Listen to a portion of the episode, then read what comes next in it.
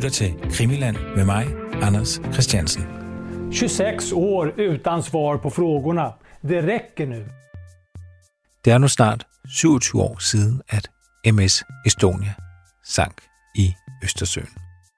Og der bliver en forfærdelig katastrofe, som kostede 852 mennesker livet. Og for mange er det også stadig en smertelig katastrofe. Der er selvfølgelig de overlevende, som har været udsat for et utroligt traume. Der er pårørende, der har mistet folk, de elskede. Og så er der, ja, som ved mordet på Olof Palme, en masse, i mangel af bedre ord, amatør-efterforskere, som blev ved med at grave i den her sag, fordi de ikke kan få den officielle forklaring til at stemme overens med diverse videooptagelser og rapporter. Og det er også sket på politisk plan i Sverige. For selvom det officielle Sverige, ja, allerede inden man overhovedet havde undersøgt vraget, havde en forklaring på, hvorfor der skete det, der skete, og har holdt fast i den lige siden, så har der altså også været en gruppe svenske rigsdagspolitikere, som har forlangt en ordentlig undersøgelse. En ny undersøgelse. Min gæst i dag, det er endnu en gang Anders Ås. Hej och välkommen till Fokus Estonia. Här tar vi upp några av alla de frågetecken som omgärdar Estonia-katastrofen. Relevanta frågor underbyggda av verifierbara fakta. Estonia, Estonia. Mayday, mayday. Estonia, Silja Europa. Are you calling mayday? Estonia, what's going on? Can you reply? This is Estonia.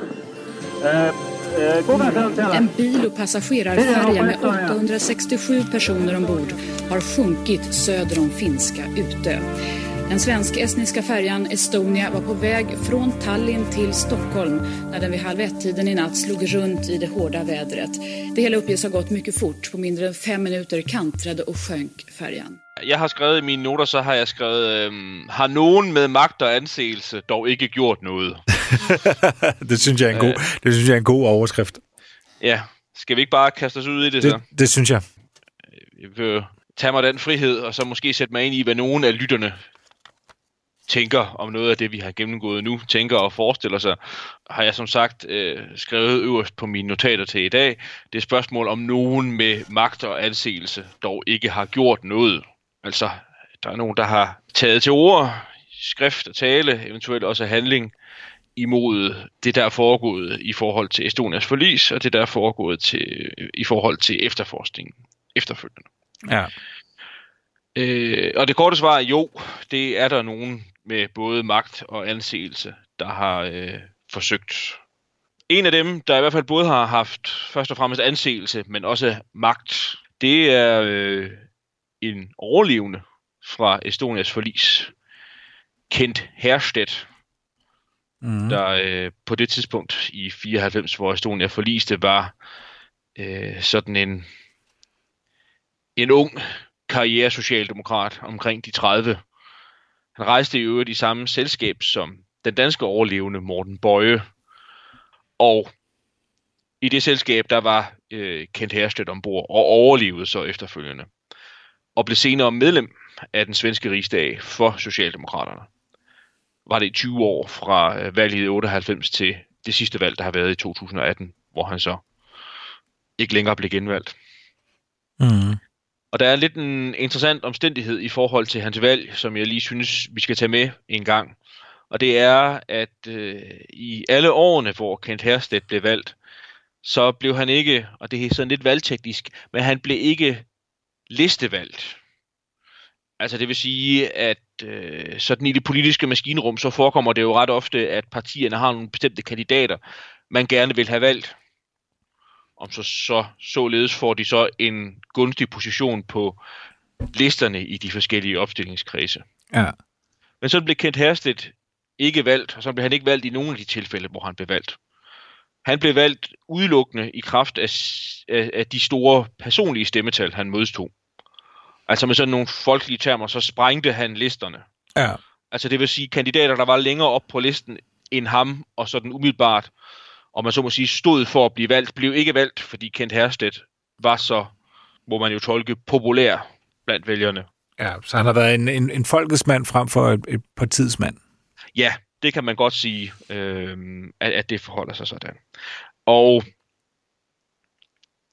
Härstedt har skrevet en i øvrigt rigtig god bog om primært sine oplevelser i forbindelse med sejladsen og Estonias forlis, og det at overleve. Det som ikke kunne ske, det som ikke kunne ske, hedder den på svensk. Meget læseværdig bog. Udgivet i 1995. Det vil sige sådan relativt tidligt efter forliset. Ja. Og også sådan for tidligt til det, vi skal tale om sådan i dag. Altså sådan en egentlig kritik af efterforskningen og placeringen af et ansvar for Estonias forlis. Men det, der sådan er mest substans i, det er egentlig en kritik af først og fremmest den rederikonstruktion, der var, der drev Estonia, altså besejlede ruten, var et estisk selskab, Estline, og så et lidt mere kendt og prominent, altså Estline var lavet til lejligheden, så at sige. Men den svenske interessent i den her rederkonstruktion, Nordstrøm og Thulin, var et stort, også sådan, synes jeg godt, man kan sige, anerkendt rederi. Og noget af det, Härstedt hæfter sig ved i sin bog allerede da, det er, at dem, der overlevede forliset, eller dem, der var pårørende til nogen, de hørte aldrig noget fra, eller fik ikke nogen som helst hjælp fra rederierne. Altså Härstedt går så vidt som til at skrive, at de modstod ikke så meget som en linje, altså et brev, et kort, hvad man nu kan forestille sig. Ja. Altså at rederierne i Härstedts udlægning fremstod som fuldstændig ansvarsfri og også ligeglade med den skade, som de havde påført mennesker, de ar, de havde påført dem på krop og sjæl. Hvad er egentlig kutyme her? Hvad gør man egentlig som rederi, eller hvad det nu kan være, når man har lagt skib til sådan en katastrofe? Ja, det er jo et godt spørgsmål. Jeg tror jo ikke, der findes nogen sådan fastlagt praksis for, hvad man skal gøre. Altså, jeg er så borgerlig opdraget, så jeg har en idé om, hvad man burde have gjort. Og man burde selvfølgelig, synes jeg, have hjulpet de overlevende og de efterladte. Altså, dels så kunne man jo have valgt nogle velvalgte ord. Man kunne også have valgt en eller anden form for erkendelighed. Altså, det skal så siges, at både de overlevende og de efterladte fik jo erstatning efter de regler, der var nu om den slags. Altså, de fik de penge, der tilkom dem efter gældende regler. Ja. Det er mest tavsheden, Härstedt hæfter sig ved i sin bog. Men det er sådan set også i forlængelse af den svenske rigsdag, at vi skal finde nogle af de folk, der enten havde magt eller anseelse, eller begge dele, til at forsøge at gøre noget. Fordi der opstår omkring år 2000, efter at den fælles havarikommissionen havde publiceret sin rapport, og det var jo 97, og den tyske ekspertgruppe havde publiceret sin første delrapport nogle år efter, så opstod der sådan en tværpolitisk, de kaldte sig Estonia-gruppen i den svenske rigsdag, hvor Härstedt i første række var en af dem, der var tilknyttet. Han var ikke sådan en frontfigur-type, men var med, og det har nok også sådan på mange måder været strategisk klogt, at man havde en overlevende iblandt sig, når ærendet var at kritisere den officielle efterforskning. Ja, det er svært jo at gå i rette med ham, kan man sige. Det må man sige. Altså, han er en person, det er svært at kaste smuds på, for nu at være en lille smule mistænksom fra begyndelsen af. Det skal lige siges, inden vi går videre, fordi det kommer til at fokusere mest på rigsdagsmedlemmerne. Men sådan mest for fuldstændighedens skyld skal det også nævnes, at der var også en del sådan ikke politiske kræfter knyttet til den her Estonia-gruppe. Jeg har nævnt Knut Carlqvists navn flere gange. En meget dygtig svensk historiker og Samtidsanalytiker kaldte han sig selv. Der har skrevet en meget god bog om forliset, Tyskarleken. Han er desværre død nu, men han var også knyttet til den her Estonia-gruppe i mange år. Og så er Inger-Britt Ahlenius også et kendt navn, hvis man har lyttet med til vores udsendelse, også om mordet på Olof Palme. Ja. Sådan en slags, jeg kalder hende vel, sådan en slags offentlig samvittighed i Sverige. Altså sådan prototypen på en ubestikkelig embedsmand. Ja. Men altså, som nævnt, udgangspunktet for den her Estonia-gruppe her var den kritiske indstilling til den fælles havarikommission. Og så et andet aspekt, der også spillede en stor rolle, det var også en kritik af nogle af de forskellige beslutninger, den svenske regering havde taget. Altså nogle af dem har vi jo været inde på tidligere. Først og fremmest, at man ikke bjergede vraget. Mm. At man heller ikke bjergede nogen af de overlevende.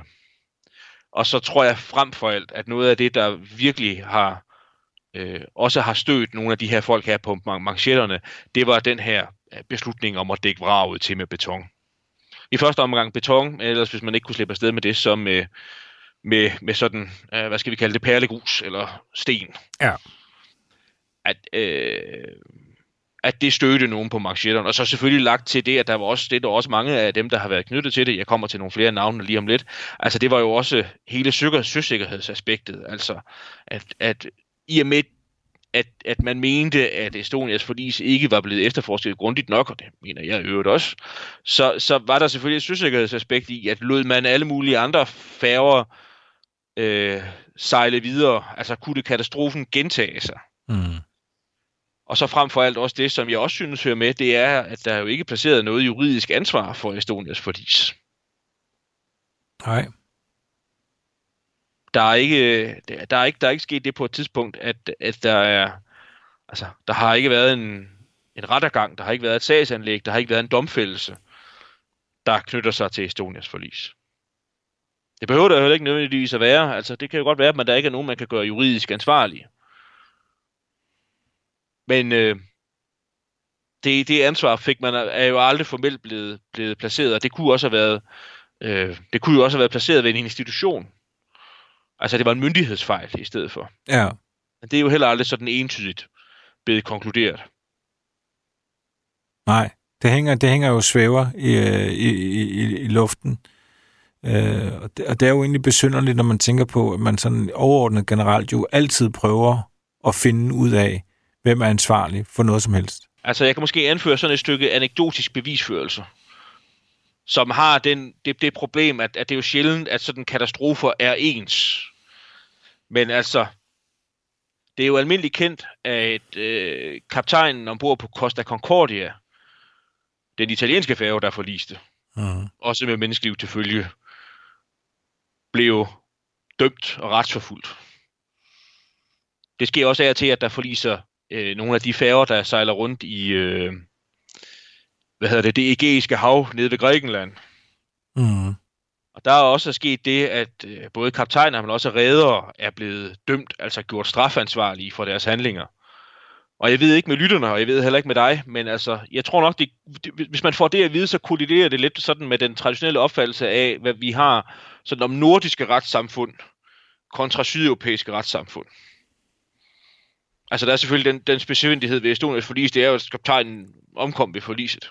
Ja. Det er selvfølgelig klart nok, at man ikke kunne retsforfølge. Men altså, en ikke redder eller skibsinspektion, eller jeg ved det ikke, det er jo domstolene, der tager sig af den slags. Men der er ingen, der er ikke blevet gjort noget i forbindelse med Estonias forlis. Mm. Et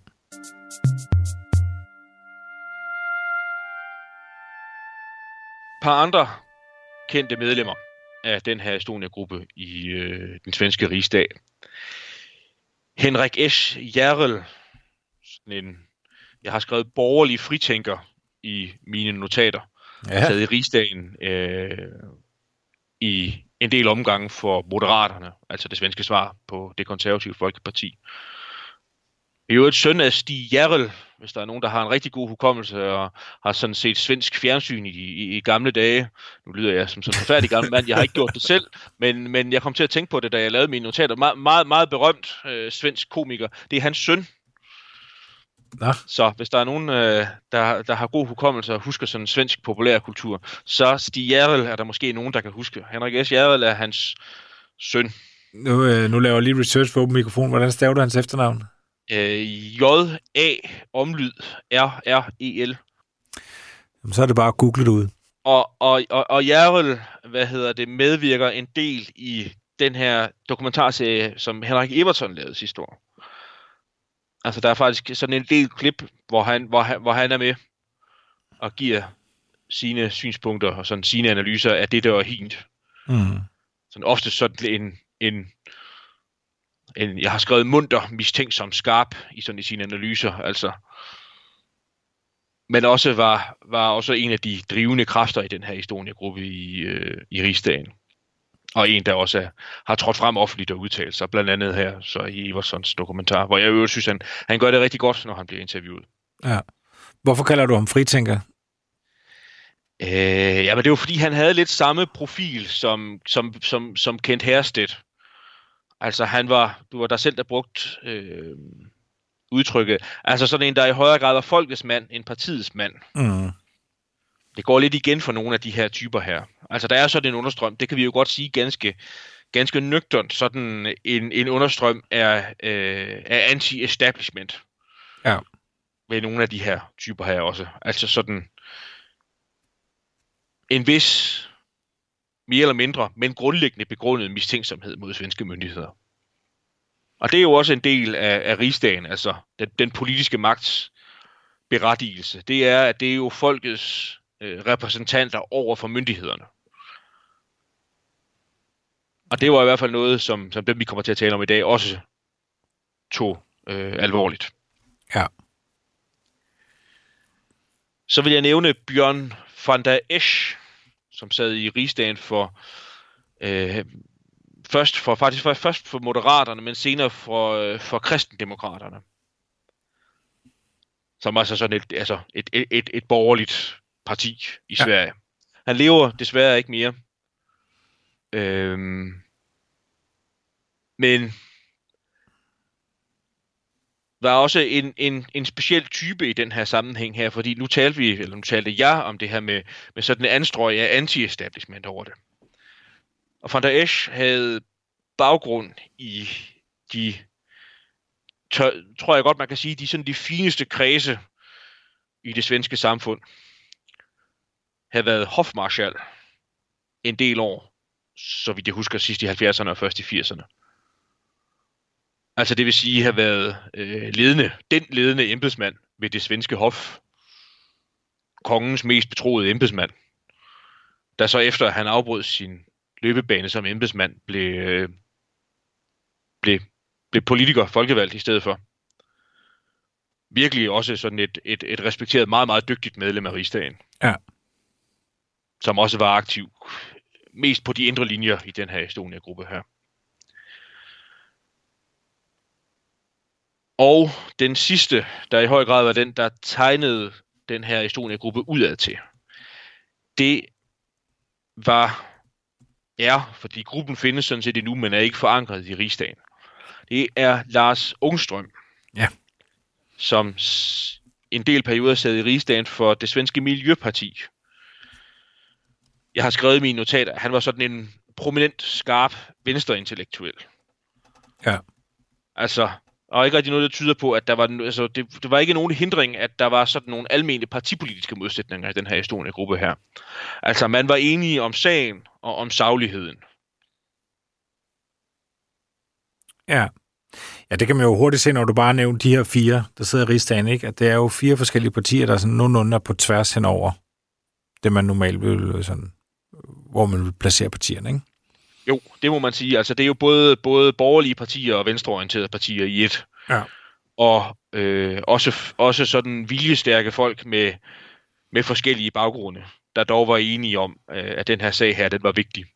Og det skal måske lige sige afrundingsvis, apropos det med det partipolitiske, at de sådan på det tidspunkt eneste partier i den svenske rigsdag, hvor den officielle partilinje var den, at der skulle iværksættes en ny efterforskning.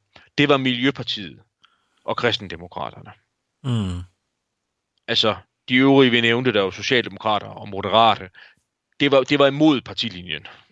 Altså deres synspunkter gik direkte imod partilinjen. Ja. Forhindrede selvfølgelig ikke, at de havde lov til at have dem.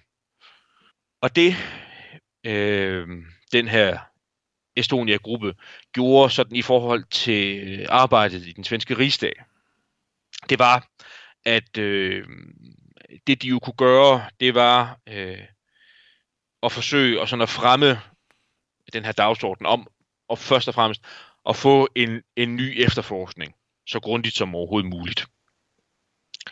Og det rigsdagsmedlemmer jo har mulighed for at gøre, svenske demokrati ligner jo det danske. Altså det er ved at prøve at få det på dagsordenen i rigsdagen. Altså spørgsmål, forespørgselsdebatter, og hvad altså noget hedder i parlamentarisk sprogbrug. Det var de muligheder, der var for den her Estonia-gruppe her. Ja.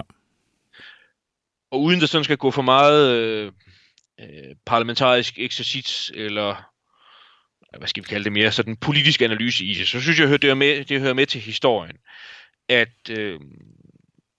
det, der skete de første år, hvor den her Estonia-gruppe arbejdede, det var, at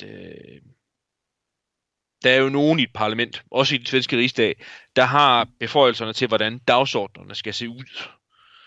Altså en ting er, at man kan ønske sig at få ordet, eller begære en forespørgselsdebat med en minister og den slags ting. Mm. Men det har man ikke sådan i alle sammenhænge krav på. Så det, der skete i første omgang, det var, at det, der modsvarer Folketingets præsidium, altså, hvad skal vi kalde dem, formændene, dem med beføjelser til at fastlægge, hvordan dagsordenen var for rigsdagens møder. De gjorde det, at når den her Estonia-gruppe her arbejdede, så gjorde de det, at den første sådan analyse, man laver af det at forsøge at få noget på dagsordenen i rigsdagen, det er, om det har økonomiske konsekvenser eller ej. Ja.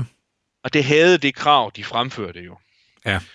Og uden at det er sådan, at en helt voldsomt stor ekspert i, hvordan den svenske rigsdag arbejder, så ved jeg dog, at det, man gør, og præsidiet gjorde i den her sammenhæng her, det er, at så tog man de her forespørgsler her om en ny efterforskning af Estonia-katastrofen, så knyttede man den til alle mulige andre udgiftskrævende forslag.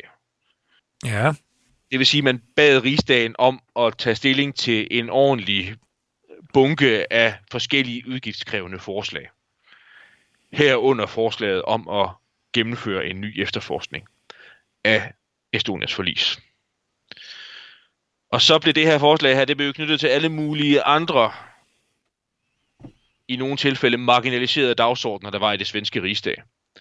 Og det resulterede så i, at man fik aldrig for eksempel en forespørgselsdebat med en minister om det her. Mm. Det blev nedstemt sådan parlamentarisk allerede før. Og se, så er jeg lige nødt til at indskyde en bemærkning, synes jeg sådan for fuldstændighedens skyld, for der ikke skal gå sådan alt for meget anti-establishment i det. At sådan arbejder, i hvert fald i min tolkning, et effektivt parlament også. Ja. Hvis man vil have et effektivt parlament, der kan træffe nogle beslutninger, uden at der skal være tusindvis af afstemninger og forespørgselsdebatter om mange forskellige emner, så gør man sådan her.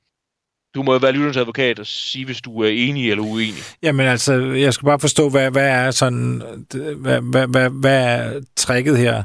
At man lægger det sammen med nogle andre ting, der koster penge, og så når man lytter til, skal vi nu bruge penge på det og det og det og det, det så lige pludselig siger man, nu skal vi lige slappe af med at bruge penge, eller hvad siger du, tricket er? Tricket er at samle det i sådan nogle bunter med andre forskellige udgiftskrævende forslag, man har. Mm. Altså igen, uden at det skal være den helt store politiske analytiker, men så var det jo for eksempel også fremme for nogle år siden, ikke for at hænge dem ud, men det er det eksempel, jeg kender, da partiet Alternativet kom i Folketinget. Så rejste de så også sådan nogle forslag, forespørgselsdebatter om det, jeg tillader mig at kalde marginale politiske emner. De stillede beslutningsforslag, som Ja, det er jo lidt svært, fordi det er en beskrivelse af, hvordan et parlament virker. Men normalt, så tager man kun beslutningsforslag af forespørgselsdebatter op, hvor dem, der fastlægger dagsordenen, har en begrundet formodning om, at der kan være et flertal for det, man fremsætter. Altså igen, det er ikke for at hænge et bestemt politisk parti ud, men partiet Alternativet gjorde for eksempel det, at man lavede beslutningsforslag, hvor det var helt fuldstændig indlysende, at der aldrig nogensinde ville være et flertal i Folketinget for det, man gennemførte. Ja. Og det var samme metode, man anvendte i den svenske rigsdag om det her. Ja. Og det, altså, jeg er nødt til at sige, det, altså for det første så mener jeg, at det, sådan arbejder et effektivt parlament også. Ja. På godt og ondt. Det er, at når man skal fastlægge, hvad hovedparten af Folketinget og den siddende regering skal bruge tid på, så er man nødt til at tage stilling til, om der kan være et flertal for det, man ønsker at diskutere eller ej. Ja. Så det du egentlig siger, det er, at de kom ingen vegne? De kom ingen vegne i første omgang. Mm. Men de arbejdede selvfølgelig ihærdigt med at påvirke der, hvor de kunne. Og hvis vi så går et par år frem, så i 2003, jeg tror, man ved det ikke, at det kan have en vis sammenhæng med, at der på Svensk National Fjernsyn blev vist en i øvrigt rigtig god dokumentarudsendelse om Estonias forlis. Den hedder Livlinjen som brast, altså livlinjen, som blev revet over. Så blandt andet stillede nogle meget afgørende spørgsmål ved, om... ja, mange ting faktisk, men primært om Estonia var korrekt certificeret, altså godkendt til at besejle den rute, den besejlede. Jeg tror, det kan have været en medvirkende årsag til, at den her gruppe her fik mere vind i sejlene. Ja. Fordi i 2003 fik man samlet tilstrækkeligt mange, så lidt forenklet sagt, underskrifter. Det er jo ikke det, man gør, men man fik samlet tilstrækkeligt mange rigsdagsmedlemmer på tværs af partierne til at få en forespørgselsdebat med den minister, der var ansvarlig for Estonia. Det var Mona Sahlin, der var det på det tidspunkt. Altså, der var tilstrækkeligt mange, der skrev under på anmodningen om at få en forespørgselsdebat i klart sprog. Mm. Og det er den forespørgselsdebat, altså... egentlig primært handlede om, ud over forespørgselsdebatten, det var, at der var et krav om, at man skulle gennemføre en fuldstændig undersøgelse af vraget. Altså, det var det, man kunne få folk til at enes om i den svenske rigsdag. Det var, og det har vi jo også drøftet adskillige gange i det her program her, det de fleste i hvert fald kunne undre sig over, det var, at vraget ikke var blevet undersøgt, kortlagt, fotograferet fuldt ud. Det bliver underligt. Det er og bliver underligt. Og den forespørgselsdebat kom så i stand, igen apropos, at det parlamentariske apparat kan være kompliceret og være længe undervejs, kom så i stand i marts 2005. Ja. Og se, så synes jeg er nødt til lige at anføre sådan et interessant forhold, fordi den var så planlagt til en martsdag i 2005, og det var meget længe siden, at Estonia i det hele taget var blevet forliset, og hele efterforskningen var blevet taget op i den svenske rigsdag, så der var selvfølgelig sådan en vis forventningsfuld atmosfære om, hvad det ville føre med sig. Og så synes jeg, i hvert fald som sådan et slags interessant tilfælde i forhold til kommunikationsstrategi, så sker der det, at den morgen, hvor at forespørgselsdebatten er planlagt, så inden den bliver afviklet, så meddeler Mona Sahlin om morgenen, at den svenske regering har afsat 8 millioner svenske kroner til sådan en form for uspecificeret efterforskning af Estonias forlis. No. Og se, så er min uforskammede tolkning, og det behøver jo ikke være alles, men min uforskammede tolkning, det er jo netop, at det var sådan et kommunikationsstrategisk element. Ja. Godt håndværk i øvrigt, altså det er der overhovedet ingen tvivl om, at det var smart set. Mona Sahlin var på mange områder en dygtig og snu politiker, meddelte, altså for at tage brøden af den kritik af, at den svenske regering ikke ønskede at efterforske årsagerne til Estonias forlis, så afsatte hun pengene der om morgenen, hvor forespørgselsdebatten skulle være. Ja. Ja, det er snedigt. Så tager det fuldstændig luften af de der hissipropper, der skulle komme og gå amok. Det er et godt trick, det er det altså. Ja, det må man sige. Forespørgselsdebatten kom jo så selvfølgelig, og der kom en meget bred kritik af, hvordan den svenske regering havde ageret, hvordan der var løst, at fælles havarikommission havde gennemført sit arbejde. Mm. Og så videre, og så videre, og så videre. Og de stillede op, altså alle dem her fra Estonia-gruppen, og fra de forskellige politiske partier, og rejste den kritik, de nu gjorde. Og der var selvfølgelig også nogen, der fordi det blev sådan en meget følelsesladet debat, også følte sig kaldet til at gå op på Rigsdagens talerstol, og sige, at de mente jo, de kunne godt se, at der kunne være en pointe i kritikken, men nu var efterforskningen gennemført, og det, der faktisk var den væsentligste hindring for at gennemføre de her undersøgelser her, det var den gravfred, man havde lyst ud over Estonias vrag. Mm. Altså, det vil sige, at den beslutning var den væsentligste hindring for at gennemføre de her nye undersøgelser. Mm. Og så synes jeg, igen, ikke fordi der sådan skal gå kommunikationsstrategi i det her, men det er jo også, tror jeg også kunne være interessant for lytterne sådan at overveje, når der bliver præsenteret forskellige argumenter.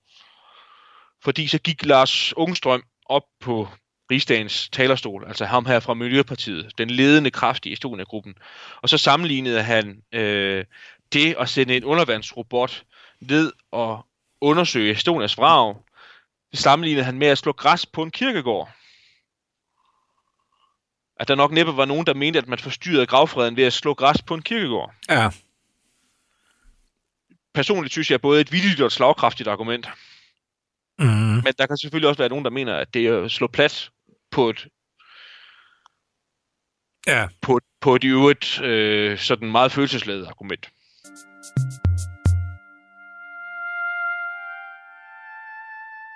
Jeg synes, det er et fint argument.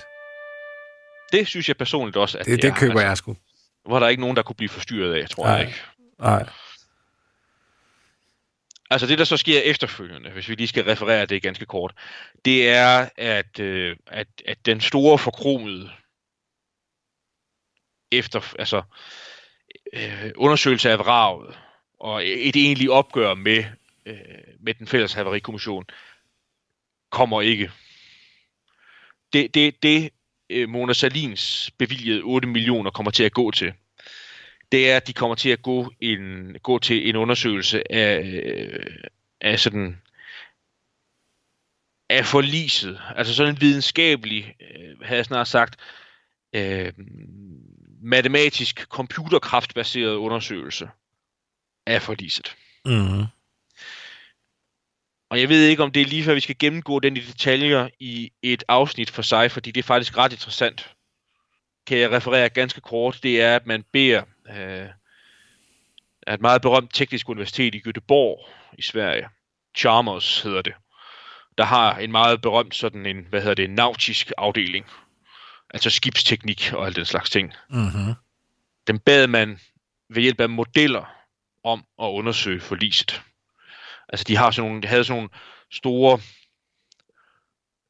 bassiner, hvor man kunne skabe sådan kunstig bølgegang i. Og så byggede man sådan en mindre kopi af Estonias skrog, komplet med borgport og rampe og det hele. Ja. Og det, der så skete, og lytterne må tro mig på mit ord, det er, at det, man gjorde, da man lavede de indledende studier, det var, at hvis Estonia sejlede afsted, den model af Estonia sejlede afsted, og fik drevet borgporten og rampen op, og der trængte vand ind i den her model her, så skete der det, at Estonia kuldsejlede og lå og flød på de hulrum, der var under bildækket. Nå. Det var det første, der skete, da man lavede undersøgelsen. Og så igen, lytterne må tro mig på mit ord, så skete der efterfølgende det, at da man så indbød verdenspressen til at overvære de her modelforsøg af den her bevilling fra den svenske regering på 8 millioner kroner, Så gennemførte man det samme igen, men man havde så fået indrettet den model, man havde lavet af Estonia på den måde, at den forliste umiddelbart efter, at den var kuldsejlet. Den forliste af den årsag af, at man havde udstyret modellen med en ventil, man kunne åbne for, sådan så at alt vandet blev ledt ud, efter at modellen var kuldsejlet. Sådan så Estonia forliste med det samme. Det er ikke rigtigt. Det er sandt. Man kan selv læse rapporten fra Chalmers tekniske høgskoler. Hvad er det, der foregår? Jeg ved heller ikke, hvad det er, der foregår. Det kom også bare bag på mig, men altså, det er nu engang det, der er sket. Og det var 8 millioner kroner? Det var 8 millioner skatteyderkroner, man brugte på det. Det kan vi måske vende tilbage til, fordi der er jo muligvis nogle nuancer, vi kan få frem, hvis vi får det diskuteret efterfølgende. Ja. En af de nuancer, der blandt andet, det er, at der er et vist belæg for, at der blev udøvet pres imod de videnskabsmænd, der var knyttet til undersøgelsen simpelthen.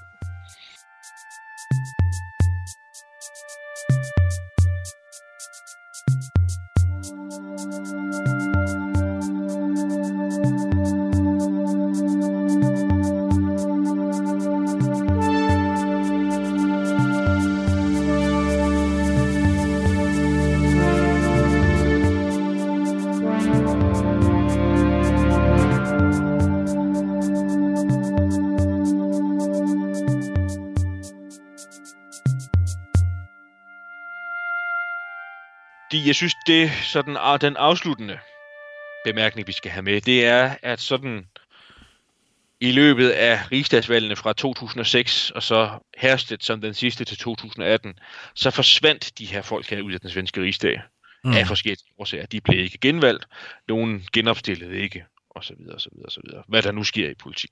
Ja.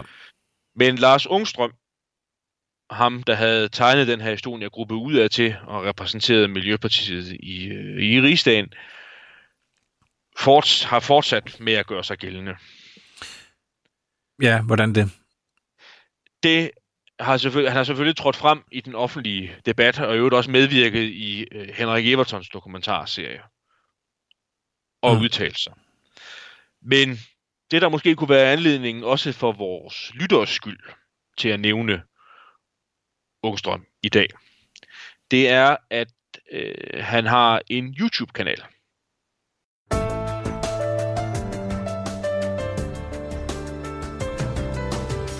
Hej och välkommen till Fokus Estonia.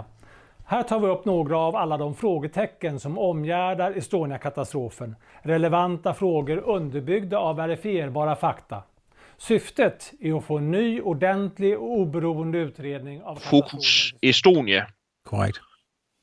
Hvor han i sådan meget, meget, meget typisk for ham, sådan kort, men rigtig, rigtig skarp form, og også velresearchet form, har lavet sådan nogle relativt korte klip om nogle af de her forskellige ømmepunkter, vi også berører i vores udsendelsesrække her. Altså nogle af de besynderligheder, der er ved forliset. Hvad vil du sige? Og der, jeg vil bare sige, når man så ser... Altså, lige når man ser ham, Lars Ångström, og det er også derfor, jeg tænkte, vi skulle snakke om ham, fordi der er sikkert nogen, der måske falder over ham på YouTube, fordi han er ved at få vind i sejlene derinde, kan jeg se. Det er forholdsvis for nylig, han har startet den. Det kunne godt ligne noget, som kunne ligne noget, hvad kan vi kalde det, fake news, altså noget, som er nogle af de her, som man også kender fra de måske QAnon i USA, fake nyhedskanaler. Nu har jeg lige set en dokumentar om QAnon, det er derfor, jeg tænker på dem. Altså, hvor man tænker, han, med al respekt, han kunne godt ligne lidt en tosse. Det kunne han godt, og jeg vil frem for alt sige, han kunne godt ligne en, der ikke har en platform et andet sted. Ja. Til det, han mener og siger. Ja. Altså det studie, han benytter sig af, det kunne godt ligne et, hvor han går ind i efterfølgende, og så taler han om alle mulige andre afsporede, eller mulige afsporede sammensværgelsesteorier. Ja. reptiler eller chemtrails, ja, eller hvad det nu ikke hedder, altså ja, noget. Ja, lige præcis. Og det må man sige. Så derfor, så da jeg så det, så var det sådan lige, at jeg tænkte, okay, hvad sker der her? Men altså, din vurdering af ham er, altså, at han er en hæderlig mand. Ja, det er han. Det er han helt bestemt. Altså, hvis vi sådan lige skal sammenfatte, hvad der blandt andet er noget om det, så er der sådan en meget fin gennemgang af, hvorfor at den fælles havarikommission er. Jeg tror, han kalder den for underkendt. Mm. Altså så bredt fagligt underkendt. Og det vil jeg sige, det har han ret i. Mm. Så er der nogle videoer om muligheden af, at der rent faktisk er flere af de her skader, eller huller i Estonias vrag, ja, end den Henrik Evertsson har dokumenteret i sin udsendelse.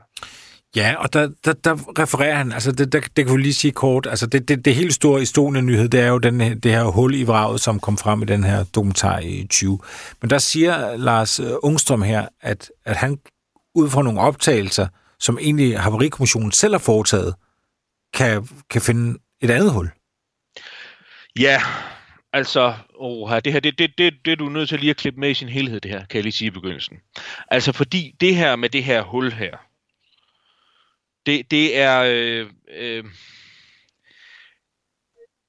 det nye er, at det så entydigt bliver bekræftet af Henrik Evertsson. Altså, han tager ned og undersøger vraget, og kan vise det frem. Men det har været antydet og dels bekræftet før. Altså, hvis vi skal begynde med at referere et interessant eksempel på det, så var det sådan, at den svenske Søfartsstyrelse, den embedsmand, de havde, der var knyttet mest til efterforskningen af Estonias forlis, Johan Franson, deltog ved en hel del møder med overlevende i 90'erne. Altså de overlevende, der pressede på for en grundig efterforskning. Og han skal allerede dengang have bekræftet, at der var et hul under vandlinjen på Estonias vrag. Der var bare ingen kameraer til stede, og der var ingen lydoptagelser til stede. Mm. Men der er flere uafhængige kilder, der bekræfter det. Og det Ångström så tager frem, det er, at man sådan set også godt, hvis man ser den fælles havarikommissions materiale, kan føre, i hvert fald jeg vil udtrykke på en måde, man kan føre argument for, at det ser ud til, at der er nogle store huller, nogle store skader på Estonias forskib. Noget af det materiale, han har med, det er også fra da en amerikansk-tysk ekspedition dykkede ned til vraget i år 2000. Og så henviser han til til sådan en ekspert i sådan undervandssprængninger, en der hedder Brian Braidwood. Og der skal man jo også altid, når folk refererer til eksperter og sådan noget, er det fair nok at referere til ham? Det korte svar er ja. Han var en af de eksperter, som den amerikansk-tyske ekspedition, der var nede ved vraget i år 2000, anvendte til at bedømme de billeder. Og de skar jo også nogle metalprøver løs af vraget. Mm. Altså meget kort fortalt, så den ekspedition, der var dernede på det tidspunkt, var i høj grad motiveret af, at man havde en mistanke om, at der var brugt, hvad skal vi kalde dem, sprængelementer, sprængstoffer på forskibet, muligvis til at sprænge borgporten af. Og det man så gjorde, det var, at man sendte dykkere derned for at skære sådan metalprøver løs, og så selvfølgelig så også foretage nogle optagelser, videooptagelser af, hvordan der blev stillet ud. Og en af de eksperter, som den ekspedition konsulterede, det var Brian Braidwood. Mm. Brian Braidwood var også med, altså blev også brugt som ekspert af den her tyske undersøgelseskommission, det kan jeg sige. Braidwood, han har jo set alle de her optagelser, og han ser altså også nogle huller, og han siger også, at han siger, at det ligner noget, der vil være typisk for en eksplosion. De huller, han ser. Altså det Ångström gør meget ud af, som jeg tror kommer fra ham. Det er sådan en fysisk karakteristik af, hvordan metal ser ud, når det har været udsat for en sprængning. Ja. Og jeg tror det udtryk, der bliver brugt, det er, at det ligner en, hvad kalder han det? En kløverblomst, må det hedde på dansk. Ja. Altså metallet sådan er Hvordan sådan skal man beskrive det? Altså, det ligner sådan bladene på en kløver, så bøjet ud af. Ja. Altså, der er et midtpunkt, hvor der har været en eksplosion, og metallet er sprængt bort. Men så de skader, der er, det er sådan nogle spidser, der peger ud af. Ja. Sådan man må beskrive det, ikke? Ja, og vi har faktisk nævnt Braidwood tidligere. Det er ham, der mener, at han også kan se på nogle optagelser noget, der kunne ligne altså springladninger. Ja. Og så for lige at få til hans egen, hvad hedder sådan noget, det må hedde ethos. Det er, at han fortæller, at han var så uheldig at være ombord på et skib under Falklandskrigen, som blev ramt af et missil. Og der siger han, at det hul, der kom der, ligner meget det. Der er flere, der har foretaget sådan nogle lignende komparative nogle billedanalyser. Der var vist et stort amerikansk krigsskib, der blev udsat for noget af det samme i et eller andet sted nede omkring Mellemøsten i Golfen sidst i 90'erne, hvor der også florerer sådan et tilsvarende billede af, at det bliver ramt af et missil, og så har man samme formation i metallet. Mm. Deformation må være det korrekte ord, ikke formation, deformation. Men den er absolut, det er absolut godt materiale, Ångström fører frem. Sådan fin, skarp, koncis klip. Og hvad han sådan... For nu kommer jeg jo til at sige, at han lignede en tosser, og det er jo selvfølgelig uforskammet af mig at sige, men sådan, hvis man kigger sådan i det svenske landskab, nu siger du, at han ligner også en, der ikke har et andet sted at gå hen. Altså, i forhold til magt og anseelse, hans anseelse.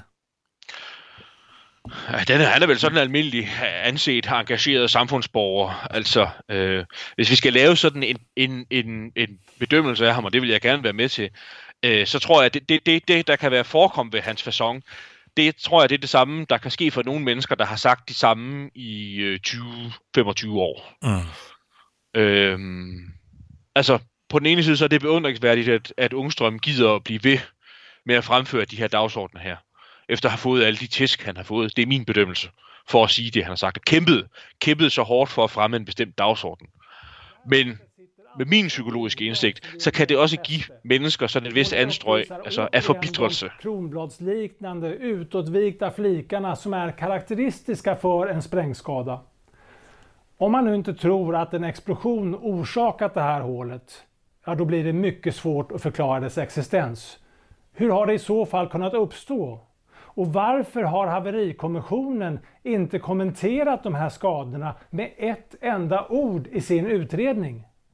Og man kan sige det her med at blive ved med at bruge kræfter på en sag, der er 27 år gammel. Hvad skal det nytte? Men der kan vi jo bare kigge herhjemme i Danmark. Det er jo ikke længere tid siden end i sidste uge, at det danske Folketing besluttede, at Scandinavian Star-katastrofen skal undersøges på ny. Og det er altså en sag, der er 4 år ældre end MS Estonia. Så bare for at sige det, man skal ikke give op. Det er aldrig for sent. Tvärtom. När de publicerar en bild över andra mindre skador i frontskottet i sin utredning, så är bilden direkt vilseledande. Det stora hålet finns inte med. Som ett resultat av den prisbelönta journalisten Henrik Evertssons filmade 4 meter höga hål i Estonias sida, skal nu Statens haverikommission i enlighet med internationella sjösäkerhetsavtal genomföra en ny utredning. Man vill fotogrammetriskt 3D-skanna hela skrovet.